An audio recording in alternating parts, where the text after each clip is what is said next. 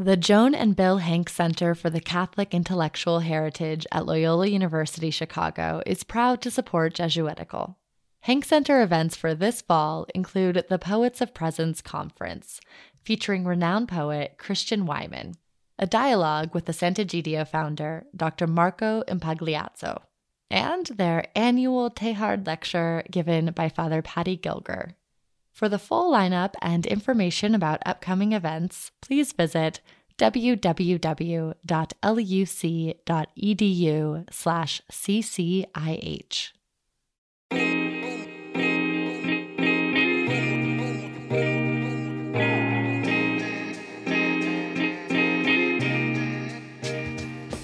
Hello and welcome to Jesuitical, a podcast from America Media for saints and sinners.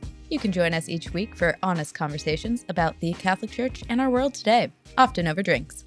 I'm Ashley McKinless, and I'm joined by Zac Davis. Great to be with you, Ashley. And again by Sebastian Gomes. Great to be with you, Ashley. Although I really wish I was with my wife today. It's four years, four years anniversary today. So Aw, congratulations. yeah, so congrats to us. Uh, happy anniversary, Amanda. We'll celebrate soon. And we're praying for you here from Rome. Yeah, absolutely. amazing. Yeah. So Congratulations, guys. yeah, we got a great show on this anniversary special. yes. We were joined a couple days ago by Emilce Cuda. She is the secretary of the Pontifical Commission for Latin America and is, I believe, the highest ranking lay woman working at the Vatican today. Yeah, so huge deal. Um, she's an expert in Catholic social teaching in Latin America, and Pope Francis has called her a hot pepper. yeah, she is someone who is not afraid to speak her mind. She's she's from Argentina. She says this is typical of women from Argentina. So the Pope, she has the trust of the Pope. She's really the person he brought and like handpicked to bring Catholic social teaching to the heart of the Vatican. So we talked to her about what came out of the synodal process in Latin America, what it's like to work at the Vatican, and much more. Yeah, so stay tuned for that. And she did suggest a drink for us in typical Argentine fashion. She recommended that we have a Malbec, which I love a Malbec as much as anyone I say else. Malbec. You say Malbec. Is that because of your wine I don't know. certification? I could Ohio be thing, putting the emphasis on the wrong syllable. um, oh, yeah, it could be a Canadian thing too. yeah, that's right. That's Um, very true. But Italy is great for finding Italian wine, maybe some European wines, but we were not able to sort of quickly find a Malbec in our neighborhood. So When we try- get home. yeah, we'll when we get one. home, we're gonna have a great Malbec. And uh, cheers to Dr. Emilce Cuda. And in Signs of the Times, we're going to talk about what's happening at the Synod this week and also about what Pope Francis has said about the ongoing violence in Israel and Palestine. But before we get to all of that, we have a few words about our sponsors this week. Saints for Sinners offers hundreds of saint medallions, all beautifully hand painted in New Orleans. Each medal is unique, and there's a saint for everyone and anyone. For animal lovers, for musicians, for mothers, for daughters, those special in our lives. These saint medals are all wearable and make great gifts for any occasion. The saints offer guidance, perspective, comfort, and most of all, hope. These one of a kind, hand painted saint medals are tiny tokens of that hope. Who's your favorite saint? Take the quiz and find your favorite saint at saintsforsinners.com. Imported from Italy, hand painted in New Orleans. Visit saintsforsinners.com and take the quiz. As you all know, we're here in Rome covering the Synod on Synodality, and already we're seeing that this is going to have huge implications for the church around the world. And so there is no better time to tell you about an upcoming conference at the University of San Diego that will explore what it means to be a Catholic college or university today. It's called Lighting the Way Forward, and it's going to take a look at a lot of timely topics like climate change, structural racism, polarization, lack of trust in institutions. They're asking really honest questions that affect us all, not dissimilar to what the Synod is doing here in Rome. The conference will take place from January 11th to the 13th in 2024, and the speaker lineup is amazing. Cardinal McElroy, a frequent writer in America, a friend of the podcast, and someone who is here in Rome for the Synod, will be there, along with Vincentian Father Dennis Holtschneider, who is the president of the Association of Catholic Colleges and Universities, and our friend and colleague Gloria Purvis, the host of the Gloria Purvis podcast. So, for a complete lineup and more importantly, to register for the Lighting the Way conference, make sure to visit their website. It's san diego.edu slash lighting. That's san diego.edu slash L I G H T I N G.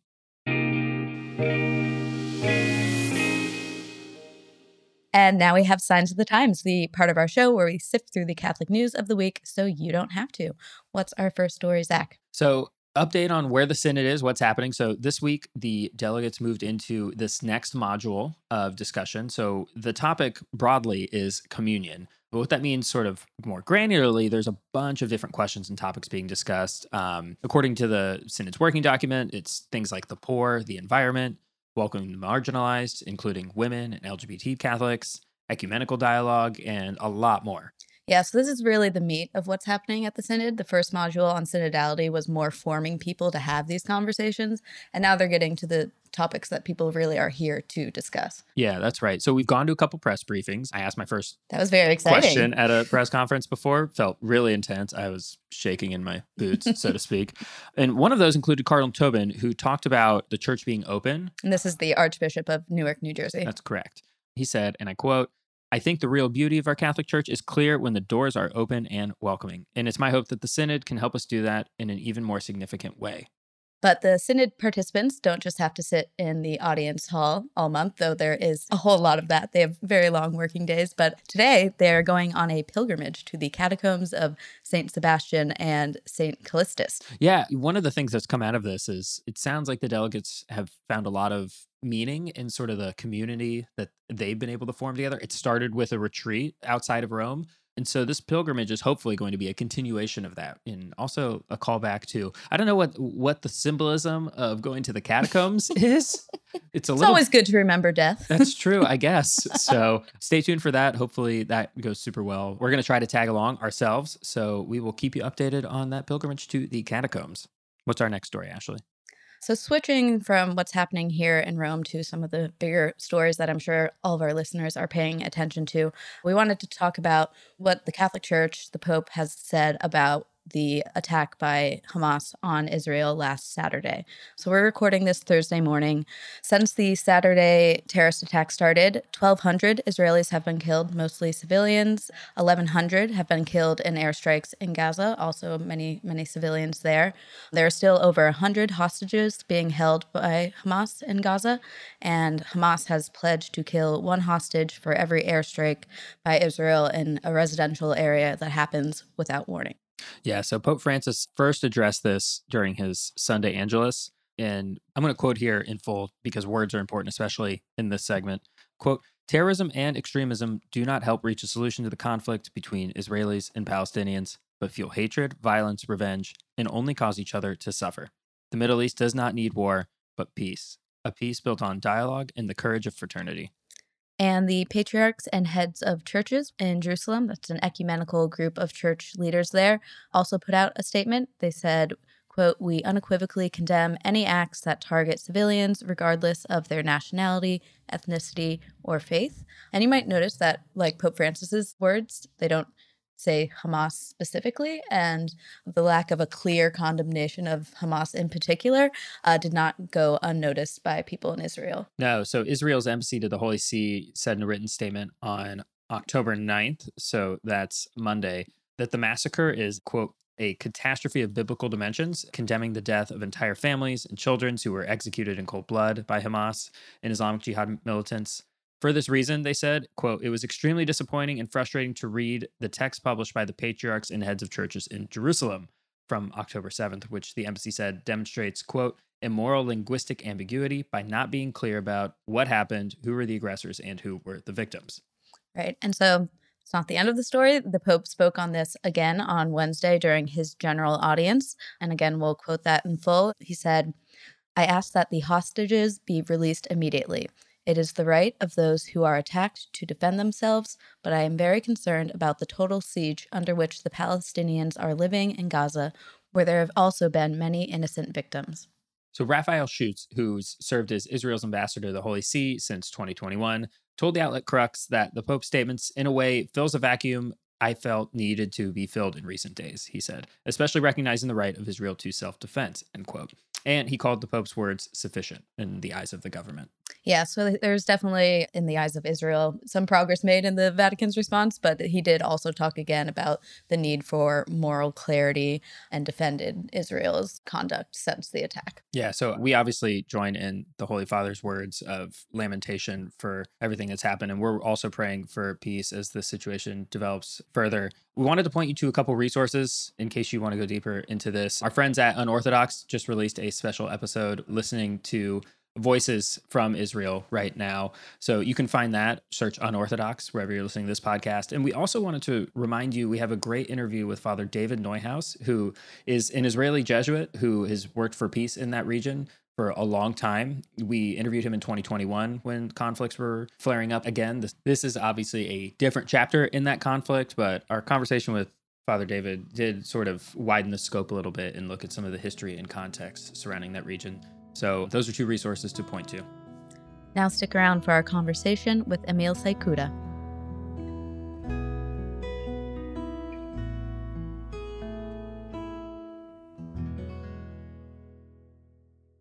Joining us in Rome is Emilce Cuda. Dr. Emilce is the secretary of the Pontifical Commission for Latin America. Welcome to Jesuitical. Thank you so much. Thank you so much for being on the podcast. This is very exciting for us. We are not normally in Rome, but you and I share a special connection also to my alma mater, Loyola University Chicago, um, which I know you've been a visiting professor at. So Chicago is probably the best place where we could have done this, but Rome is not so bad either. sure. I love Chicago. so we want to talk to you about synodality and your work in theology. But first, we didn't want to miss the chance to ask you about Pope Francis. You're from Argentina. You studied theology there while he was Archbishop. So, can you take us back to his election? Were you as surprised as the rest of the world when he was elected Pope? Of course, was a big surprise. I remember the moment was in the morning in in Argentina, and I was uh, in my room with my two kids and when we listen the name, I can't understand on the first. What is my my son said, "It's Jorge Mario Bergoglio." That was a big surprise. Yeah. And did you know him at that point? No. Well, I know him because he was the counselor of the university. I was professor there, but in the past we didn't work together. In the United States, the Jesuits I know at the time were kind of nervous about Bergoglio. He had a reputation for being kind of strict and conservative. Was that your view of him at the time? Well, at the time, it's not my view; it's the view of the world. Yeah. uh, surprised me is somebody around the world think that Bergoglio is conservative. Really interesting. Now you have a book called Reading Francis. Is there anything that's happened over the past ten years in Pope Francis's papacy that's really surprised you? Well, surprised me that he can engage the young people who was Catholics but was outside the church. Mm. Some people think we are losing people from the church with this new uh, mode to understand uh, evangelization. But no, in my opinion, all the Catholics, all the Baptist people who was outside the church, they are working at the universities, uh, at the companies, union workers, political parties, when Pope Francis speak against the system, when Pope Francis start to speak about a new logic in the economy, in the common house, all that people they are coming to the church again. So it's Pope Francis speaking boldly about some social justice issues that is making younger people more coming back to the Catholic Church in, in Latin America, you think? Sure, sure. Not only in Latin America, in Africa, in Asia now. From Latin America, we are in contact with young people, especially universities, students around the world, and they support Pope Francis, not only because he's the Pope, but in this case, uh, they love his mode to express the magisterium because they feel so close of them, no? Well, so he's not an academic, but you are. And I'm guessing that's why he wanted to bring you to the Vatican. So this is what your work focuses on, you know, workers, populism, social justice. So what is it like to one get called to the Vatican, but to see a papacy really embrace the work that you've been doing for decades? My background as theologian, my PhD is in moral theology, focusing in social problems, no? economic problems, workers. And in my opinion, Pope Francis called me to move that in our continents. That is my challenge. You know, in maybe my background, I used to think moral theology dealt more with individual problems, not societal problems. Is that changed or is that a different context or Good question. It's easy to translate from Spanish to English or other language, but it's not easy to translate the culture. For example, the idea of el pueblo and the people is absolutely different because the people is a plural. It's one plus one plus one. But the people, el pueblo, is one subject. So the decision is a communitarian decision. It's the people, the people together, that's one soul, say Pope Francis, hmm. who take the decision. And this is not new. This is the Second Vatican Council. And in my opinion, it's a special topic in this synodality. Who take the decision? One person or the people, like El Pueblo? So, social justice, for example, at the moment means different things in Latin America than in United States. In United States, social justice today is uh, in relationship with genders or mm, Pope Francis called ideological problems or no, it from the right and from the left. But in Latin America, social justice is exactly poor, migrants, workers. It's not in relationship. So it's it's not easy to translate the cultural concept. Mm.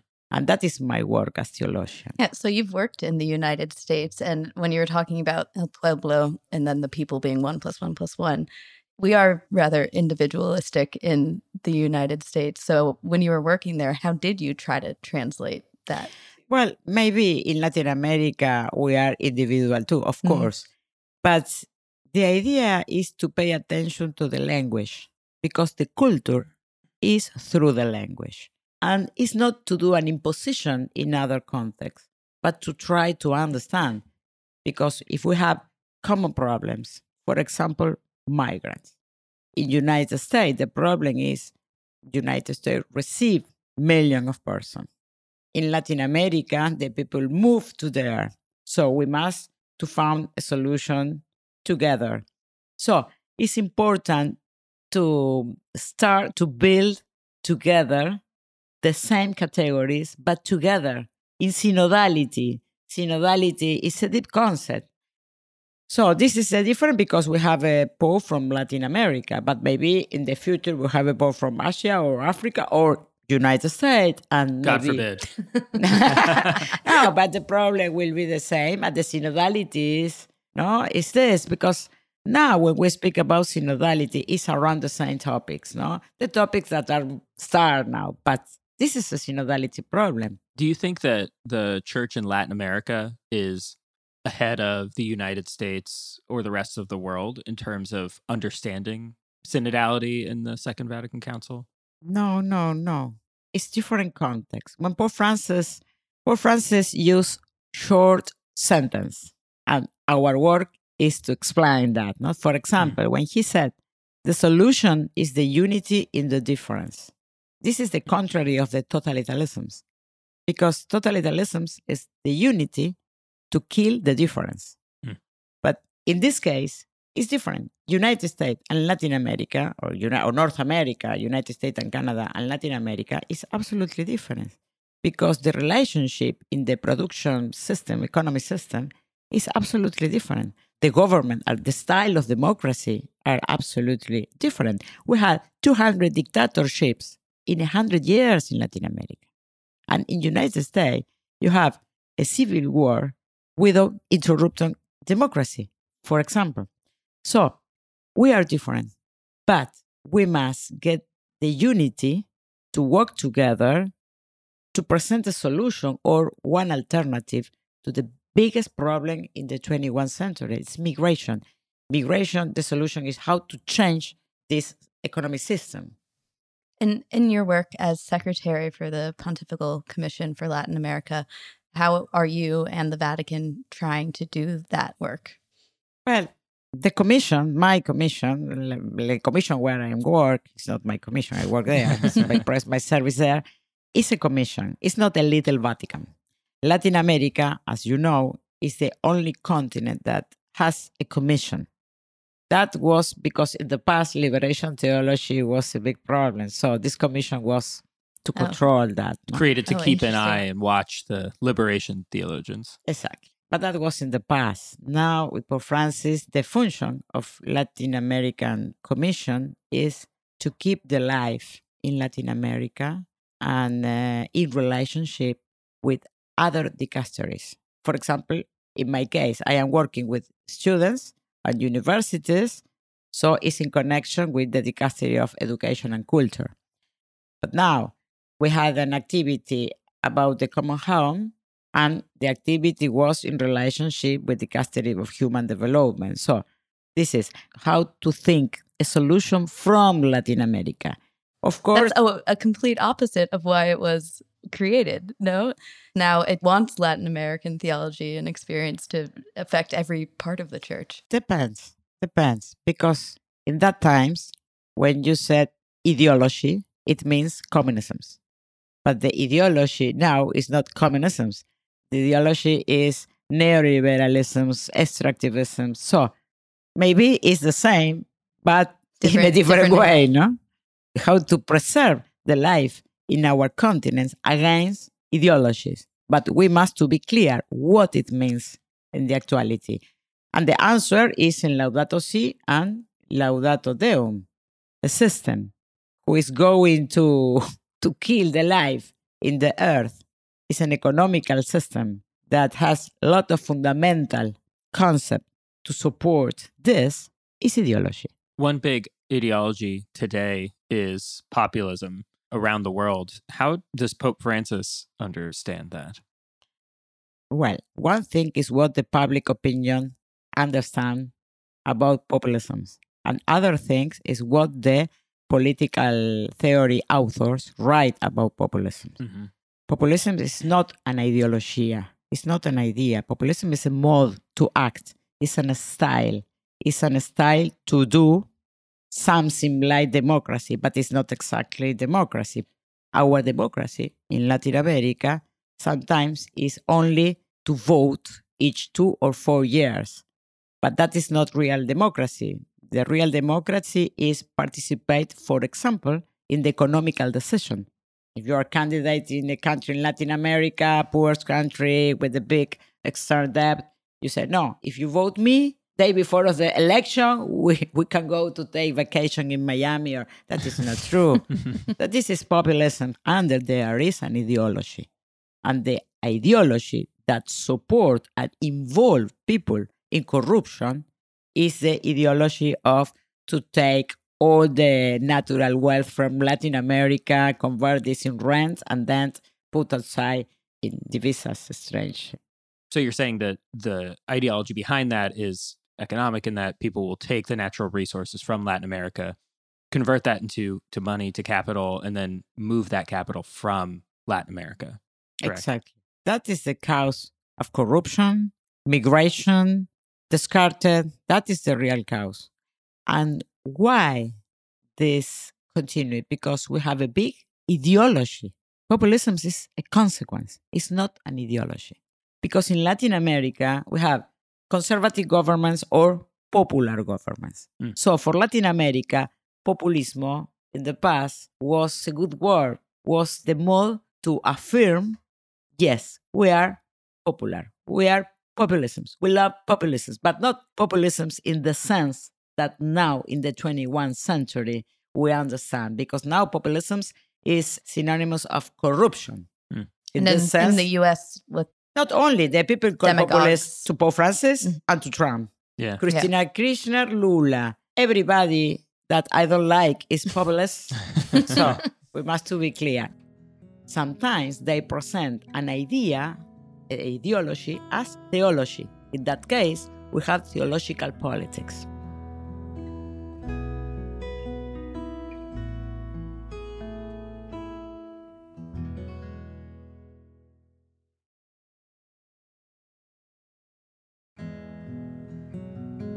Want to shift a little bit to the synod that's happening right now in Rome and backing up a little bit. When we were preparing to come, we wanted to read all of the continental documents that came, but the one from Latin America was the only one that didn't have an English translation. So we were not able to read that one, but we figured maybe you could tell us a little bit about what the process was like, maybe for young people in particular, about what things were coming up during the, the Synod discussions. It's interesting to understand that from each continent, the proposal was different because the context is different. And in Latin America, the preoccupation was about who take the decision. Who take the decision? It's important because they are fighting for participation, but not participation in the church only. They need to participate social decisions, economical decisions, political decisions. 80% of the people are Catholics no? in Latin America. Maybe not all the of sure, not all of them are around the, the parish, but it's incredible that you take a taxi in Latin America and the driver know a social encyclical. Hmm. On the contrary, in United States, I am professor there. My students never read directly an encyclical. They Yeah. read the compendium, the magisterium of the social teaching from the Vatican web, and that compendium finished in John Paul II. We have not the actualization of Benedicto, neither Pope Francis. So I don't even know if they read the compendium of the, I don't know if I was when I was a college student, I, I arrived, I had never read any of the compendium. So that was all all new for me in the United States. But you're saying in Latin America, a taxi driver has read the encyclical. Yes, this is similar in United States. In my opinion, Argentina has a lot of characteristics similar with United States. Why? Because the workers in United States and in Argentina was organized by the Catholic Church in the 19th century. Hmm. This is interesting because it was not the PC, the Partido Comunista, was the church. So the workers are the first instructor in social doctrine in Latin America. The people know the social doctrine in the in the unions. As you know, in the 60s, there was a big discussion around the world if social justice was a hoc of the evangelical predication or constitutive part. And the conclusion was the social problems or the fight for social justice is not an accident in the predication. It's constitutive part of that. It's not some byproduct of faith. It's a fundamental part of faith. Exactly. So in Latin America, if you are an active Catholic, you work in the we call comunidad organizada. In United States, is organizing community, but it's a little different. It's not necessary to start to teach them what the social doctrine said from Rerum Novarum to the last one, no? Fratelli Tutti. And this is important. It's different in the United States, but it's different in Europe, and this is better. No, it's not better. It's a different context. Now, Pope Francis tried to put us together to build a good life in our country, all the Americas, and it's not easy to understand between us because when you said people and I say el pueblo, is different. Mm-hmm. You mentioned that in the synod discussions that that participation decision making came up, which I assume means that people aren't completely satisfied with their level of participation in the church and how decisions are made. So, what were some of the concrete hopes for how this synod could change decision making in the church that came out of Latin America? Well, as in the United States, the dominant concept was about uh, or Welcoming, or inclusion. women, right? Inclusion. In Latin America, it's social problem. It's inclusion, but inclusion in the political decision, in the social decision, and they think the church has an important role there because in the past was like that.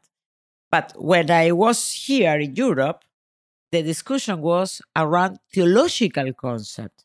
And you can see because it's on the web, the people who was there was theologians. In Latin America, no, was pastors, social activists, um, academics. So it's different. And this is the wealth of the synod because I hope now inside the synod they are putting on the table this difference. No, it's a big problem for us, gender or uh, inclusion or diversity in Latin America. Of course, it's a topic, but it's not the central topic, in my opinion. Are you hopeful that all these different groups and interests from around the world will be able to work together? Yes, because I believe in the Holy Spirit. Of course, it's, Pope Francis said all the time this is not a parliament, this is the church. So I am sure that our synodal fathers and mothers are going to arrive at a good solution. It's not a solution. Pope Francis don't like a conclusive document. It's start a process, no? to take the practice, to listen between us, to listen different positions. We must to understand that Pope Francis is from Argentina. And in Argentina, like in Brazil and United States, we have one important thing that other countries in Latin America they have not is the contrato colectivo de trabajo. That is the real social dialogue when people from different positions must to be seated at the same table to arrive at a solution. And for that, you must listen the other and renounce of some of your interests. If not, it's impossible continue working together. And next year again, and next year again, because we are in the history and the things change. So I know you said that in Latin America, things like gender and inclusion weren't the top priorities. But I can say, coming from the US context, a lot of people want to see more women in leadership positions at the Vatican. So when someone like you does become the highest ranking lay female at the Vatican, it makes splashes and gets people's hopes up in the United States. So I do want to ask about your work there, what it's been like to work in what from the outside is seen as a very male dominated and clerical institution. In Latin America, the problem is the feminicidio so femicide. Exactly. That is a problem. Of course, the woman is a problem. The church, and Pope Francis is doing that, recognize the woman in an important place to show a good example to the society. Because in my continent, we, the women, are dying every day, thousands of them. So it's important the woman. It's so important seeing you at the Vatican is a message that yes, yes the woman is show, valued it's a symbolic decision because I am a woman at the Vatican, but I am not over them, neither them over me. It's the same when I worked in the past in the university. Another male dominated institution traditionally. And I found the, the same difference like in universities. How many women are president at the universities in the world? Public or religious universities? Few of them. Maybe the same proportion that women work at the Vatican. Hmm. Maybe the same proportion, no? It's important that the other cardinals are our friends, respect us, we work together. Really, I have no problem the the fantasy that wow, a woman at the Vatican. No, this is our job, and we work together.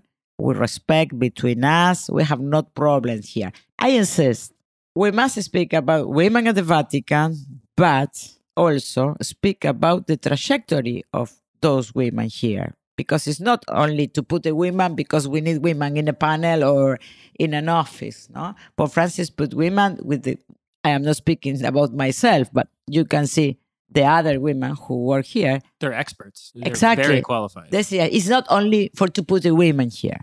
Now Pope Francis has called you a hot pepper in the Vatican and, and also that, you know, being small, but you pack a big punch. So do you feel like you are in any ways like changing things at the Vatican or maybe they're not used to your personality or someone from the outside world coming in with your credentials that you do? I think well it was was nice to listen that for me, no? I am a lay woman. That is different, no? I am not a nun. I am a lay woman. I have two boys for me are kids, but are men. I worked in the university with young people for more than 30 years. So, in my background, I have the practice to organize connections between different universities, between different countries, between different continents, and between different parts of the society. I did that for more than 30 years. So it's impossible to be here quiet, sitting in a desk. That's not for me. When Pope Francis called me here, he knows very well that I tried to say that that for three months. At the four months, I started. yeah, you don't strike me as someone who's going to hold back your opinion. And I imagine Pope Francis appreciates that. He's told people to speak boldly. So I'm sure I'm sure he welcomes welcomes that with you. Um, thank you so much for taking so much time to talk with us. We do have one final question that we ask all of our guests, and that is if you could canonize one person, living or dead, Catholic or not, fictional or real, who would it be and why? Juan Carlos Scannone. Okay. He passed away two years ago. He was a Jesuit from Argentina. He was professor of Pope Francis. He was one of the founder of liberation philosophy.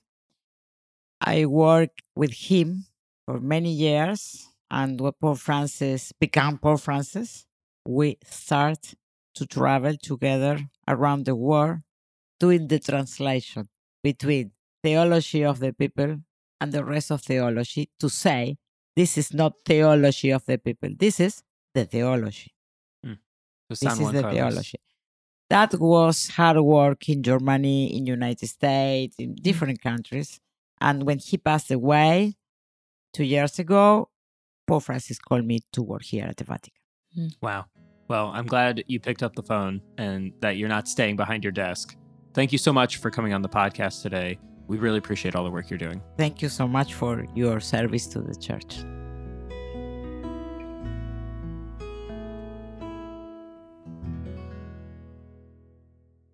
All right, now it's time for parish announcements, the part of our show where we ask you to please be seated before the final blessing. Just a quick update. Want to thank new Patreon supporters who have signed up in the last week. Huge shout out to Lauren Early, Oreo Mosquita, and Mary Ellen Brabeck. Thank you so much. They've got access to our first bonus episode here from the Synod on synodality. We're going to be dropping more while we're here. We're about to record one about the Vatican media environment. It's been a little tough, to say the least, to work around the Pope's wishes that the Synod delegates fast from public words. So we've been trying to like discern if that's a good thing. Do we agree with the Pope? To what extent? So if you want to hear our thoughts on that, tune in. And thank you so much. If you want to join those supporters on Patreon, you can sign up at patreon.com slash America Media. And now we have As One Friend Speaks to Another, the part of our show where we talk about where we're finding God in our lives this week. And we're going to bring Sebastian back on for this segment of the show. And today we wanted to talk about what was a pretty unique experience of Mass for me. We went to Mass at the Caravita community, which is not actually a parish. It's a group of Catholics in Rome who use a chapel that belongs to the Jesuits near the Church of St. Ignatius here. And so we went to Mass there on Sunday, and it's kind of a hub for English speaking Catholic journalists here. So I'm wondering, what were your guys' experience like? So my background here is when I was studying abroad in Rome 10 years ago now, I found it really hard to exist as just like a normal Catholic here, to have any kind of spiritual life. I feel like there was just this constant mismatch between you're walking into these beautiful churches and like these sites that are really important to us and there's all this expectation and also this like feeling of like they feel a little bit like museums and they feel a little empty and so i was in this like in my own life a pretty big period of desolation while i was here so i was anxious to be back here both because we were covering like this important Vatican event. And I think when you do that, sometimes it's easy to lose sight of your own sense of Catholicity, but also because this was a really difficult place for me to pray when I used to live here. So I was delighted to find such a warm and welcoming community. And we were told about it almost right away, Yeah. right? Like our friends who are Vatican journalists, people who we know here in Rome, almost immediately said, "Hey, for a great English mass and a great, you know, English-speaking community, go to Caravita." Yeah. Mm-hmm. Ashley, what were your impressions when you walked in? Well, first was like, darn, Zac might be right. Impossible. you often talk about the need to close down parishes and Or think just of- move beyond Move the be- idea yes. of parishes. Yeah, and dream up something new for how people can come together to receive the sacraments. And I've always had trouble imagining what that could actually look like in practice. And I think this was actually a really good example of that. This is a group of like minded people uh, who know each other and have, you know, roped a, some Jesuits into giving them the sacraments. So when I walked in, it was this feeling of like being a stranger and feeling completely welcome immediately, which is not my normal experience going to a new church or even going to my normal church. So, you know, after Mass, they invited everyone to stick around for some Prosecco. And Which I- works a lot better than orange juice and coffee, by the way. the, the brunch Mass. Yeah, it felt perfectly Lesson learned. Italian. But I can say, like, I've been invited to, you know, stick around at the back of the church for coffee or drinks so many times in my life. And it's never been something I've really wanted to do. It's like, oh, this is going to be awkward. It's going to be small talk. But here it was like immediately, oh, this is wonderful. We're talking to some old faces, but some new people too.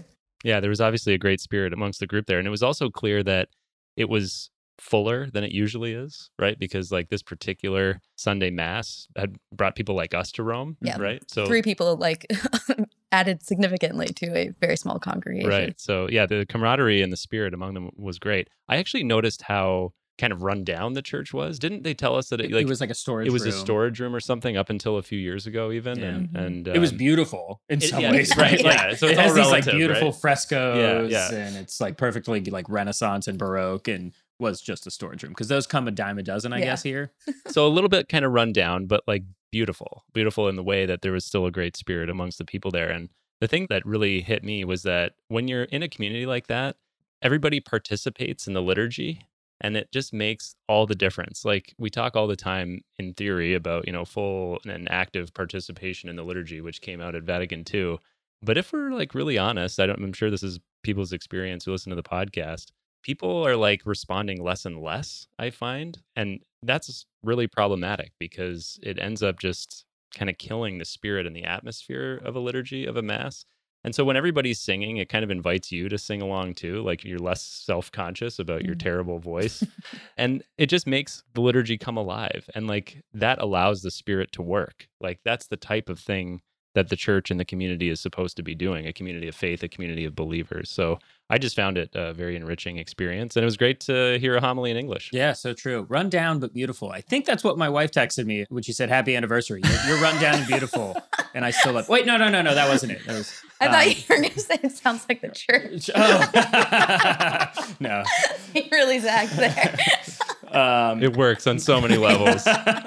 it was not something this mass and this experience was not something I was expecting coming to Rome. So I'm just grateful for that this week. So, listeners, I don't know if you've had an experience like this where maybe you were either anxious about something or visiting something outside of your norm and you were just like wonderfully delighted by the time you had there. Maybe in a religious space, but maybe not. So, And if not, go to your parish this weekend and belt it out. yeah, belt out the sing responses. Really, sing really loud. Sing loudly. All right, awesome. Get us out of here, Ashley. Okay, Jesuitical is produced by Sebastian Gomes. Our sound engineer this month is Frank Tucson. Faith Formation provided by Father Eric Sundrup. You can follow us on X and Instagram at Jesuitical Show. You can find us on Facebook at facebook.com slash groups slash Jesuitical. Please subscribe wherever you get your favorite podcasts, and if you're on Apple or Spotify, leave us a review. Jesuitical is recorded this month in the eternal city of Rome. For America Media, I'm Ashley McKinless with Zac Davis. We'll see you soon.